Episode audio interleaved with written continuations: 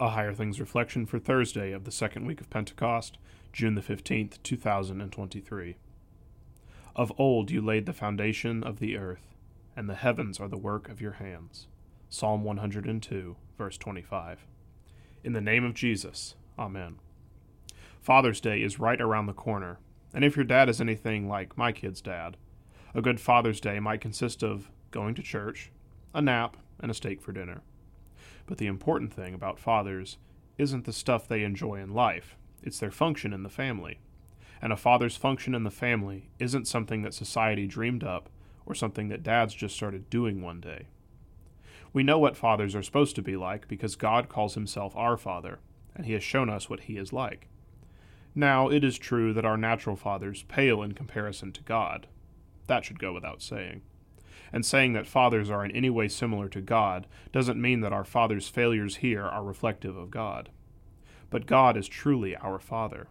He has truly made us, and not us only, but all things in heaven and on the earth. When Luther wrote his Small Catechism, the explanation he gave for the First Article is profoundly personal. It's not enough for Luther to say that God has made all things. He didn't talk in terms like universe, cosmos, or even heaven and earth, the words used in the Creed itself. Instead, Luther began with this simple confession: I believe that God has made me. This is Luther's confession that God is his Father. God brought him forth. God has known him for every moment of his life. God knew him better than he knew himself. And the beautiful truth of this simple explanation is that it is true for you as well. There may be times in your adolescence when you don't even feel like you know yourself. You're trying on different yous and learning which you is going to be the you for the next chapter in your life. Trust me when I say that you've still got some time to figure this part out. But trust this even more. God knows you. Always has, always will. He made you. He's your Almighty Father, who has loved you from before the foundations of the world. And not only has he created you, all creatures and all things, he still takes care of them, still takes care of you. That's a truth you can believe unto eternal life. In the name of Jesus, Amen. God the Father be our stay. O let us perish never. Cleanse us from our sins, we pray, and grant us life forever. Keep us from the evil one, uphold our faith most holy, and let us trust thee solely, with humble hearts and lowly. Let us put God's armor on, with all true Christians running, our heavenly race, and shunning the devil's wiles and cunning. Amen, amen, this be done, so sing we. Alleluia. LSB 505, verse 1.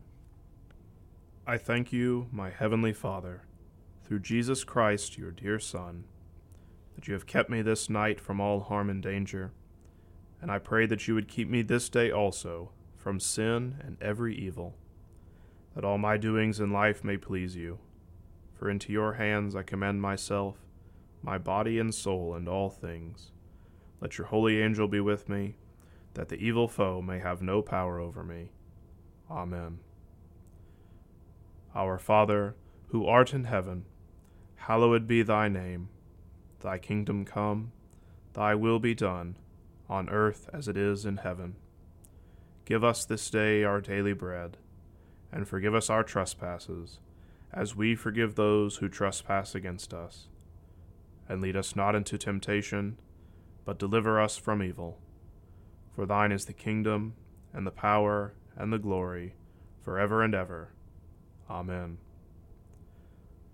I believe in God, the Father Almighty, maker of heaven and earth, and in Jesus Christ, his only Son, our Lord, who was conceived by the Holy Spirit, born of the Virgin Mary, suffered under Pontius Pilate, was crucified, died, and was buried. He descended into hell. The third day he rose again from the dead. He ascended into heaven, and sits at the right hand of God the Father Almighty. From thence he will come to judge the living and the dead.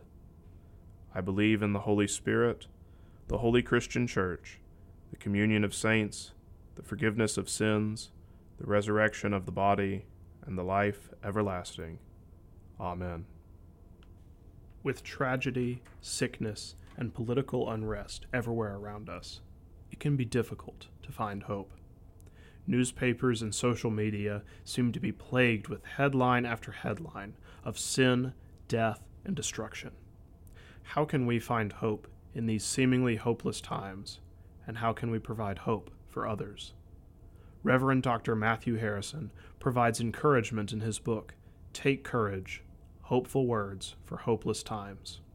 He reminds readers of God's words of hope and promise, and points us toward trusting in Jesus during our temporary earthly struggles. Take Courage, now available from Concordia Publishing House.